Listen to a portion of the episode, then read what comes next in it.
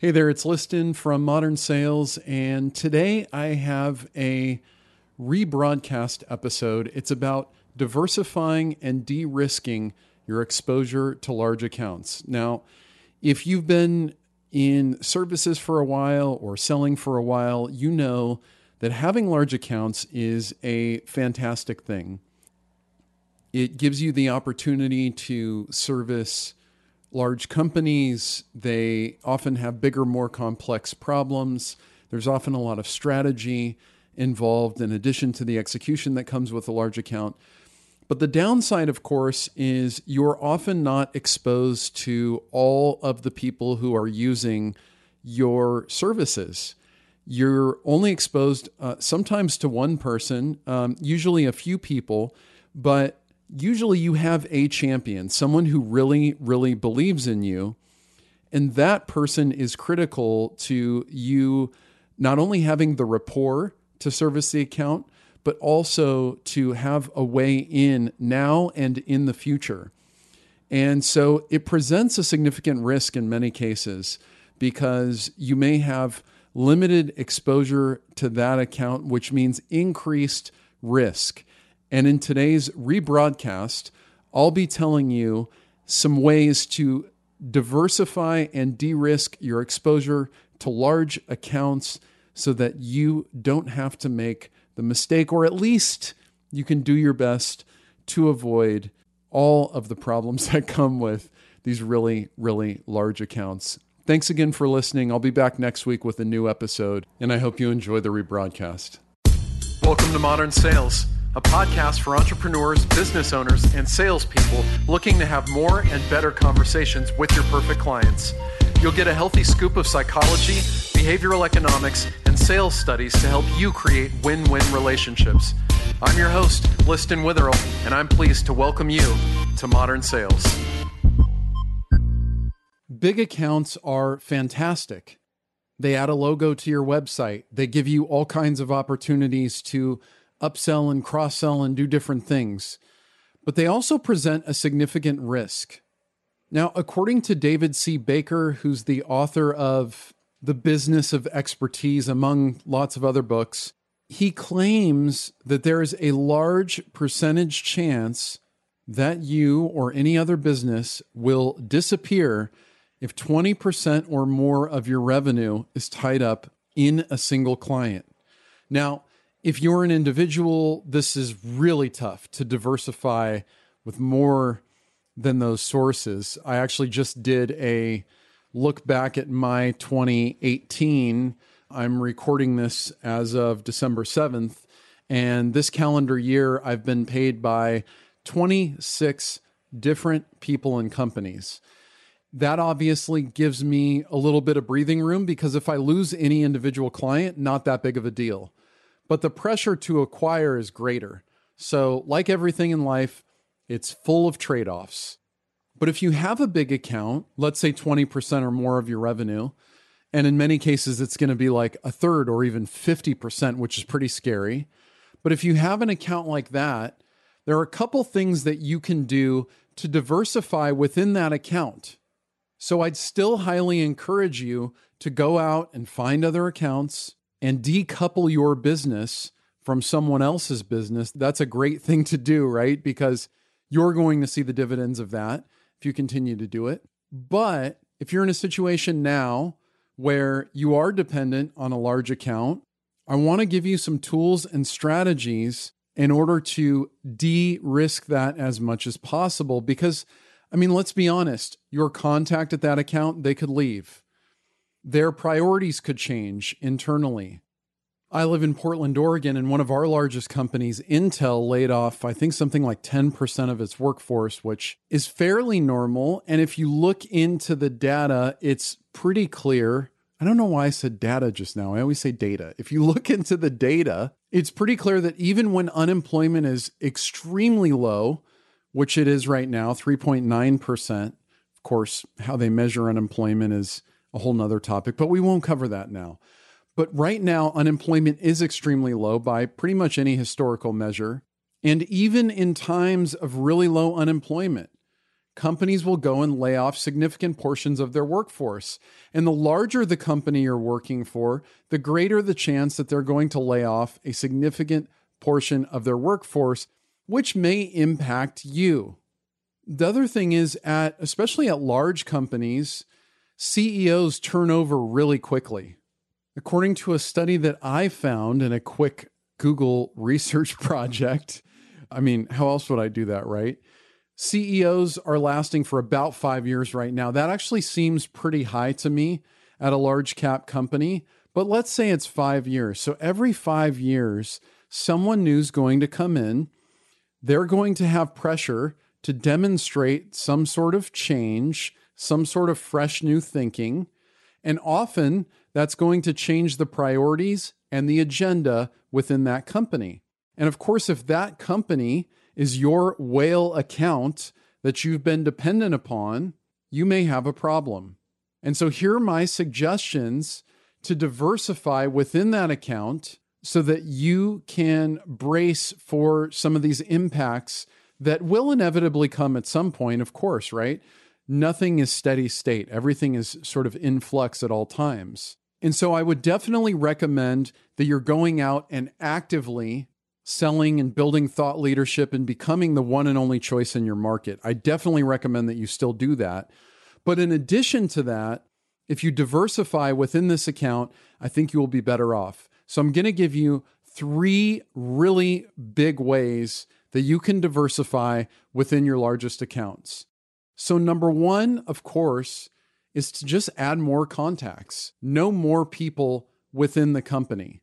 So, what this is going to address is if your contact leaves, if they get fired, if they get transferred to a different unit. So, one of our big local companies here in Portland, Oregon is Nike, and they're very known for moving people around the company. GE is very known for this too. So, definitely know if you're working with a company like that, how they approach management. Because if they approach management in such a way where they believe their employees should be exposed to new parts of the business, new functions within the business, even every one, two, three years, then you know for sure you're going to lose that contact. And so, what you really need to do is find other contacts like that and look for opportunities to add value to other people within that company. The way I would recommend doing this is going to your contact and asking them, who else do you know within the company who I might be able to help, who could benefit from the things that I do? Now, I'd really recommend that you do this looking for lateral contacts. So, people who are on the same level as your existing champion and contact within that company, or people who are above them. Obviously, going above them, not to cut them out or anything, or I'm not saying that in a negative way, but going above them gives you the opportunity to now potentially even have a higher quality contact than you had before. Another way to think about this is to go to different locations. So, if you're working with a really large company, again, it really depends on how the company is structured. But let's say you're working with a client in the real estate industry most of their offices will be set up in a similar way. So they'll have people in sales, marketing, admin, IT at different locations because those locations serve a locality or a region. And so, in a situation like that, I would want to know people at other locations if I could do my work remotely or at least semi remotely. That would be a good time to get introduced to your contact's counterparts at different locations. Now, that's really dependent on the types of accounts that you have and the type of work that you do. Like for me, I work remotely, so it doesn't really matter to me where people are as long as the time zone works out for us. That's all that really matters. So, this strategy of getting introduced to people at different locations really works well for me. Another way you can think about adding more contacts is looking into different departments. So, for instance, if you did software development and you were working with the marketing department, you might want to know if product people or the engineering team or the IT team or the sales team or whoever you might want to work with, you might want to know if you can chat with some of them. Because again, if priorities change for the marketing department, you could very well be screwed. But it's unlikely that all software development funding would be cut off by a company in the event of a change in priority. Very unlikely that that would happen, especially for large companies. And so that's another thing you can do is to look into different departments and how you can help different departments along the way. So that's number one, add more contacts. So you can diversify within your account by adding more people whom you know and you can help, and especially you have contracts with by just adding more contacts at that company. The next thing you can think about, my second piece of advice, is to add more services. Now, this works especially well if you're already offering, say, three, five, maybe even 10 services in your product offering. Now, this suggestion may be related to adding more contacts, of course, because if you're adding more services, those services may be consumed by other people in the company. Your contact may not be the right person to talk to about those services. But basically, here's the thing there's something that I call the buyer's trust curve. And at the beginning, the acquisition part, which we all get so excited about, but is the hardest part of the whole thing, acquisition's really difficult. It's really expensive. It takes a really long time.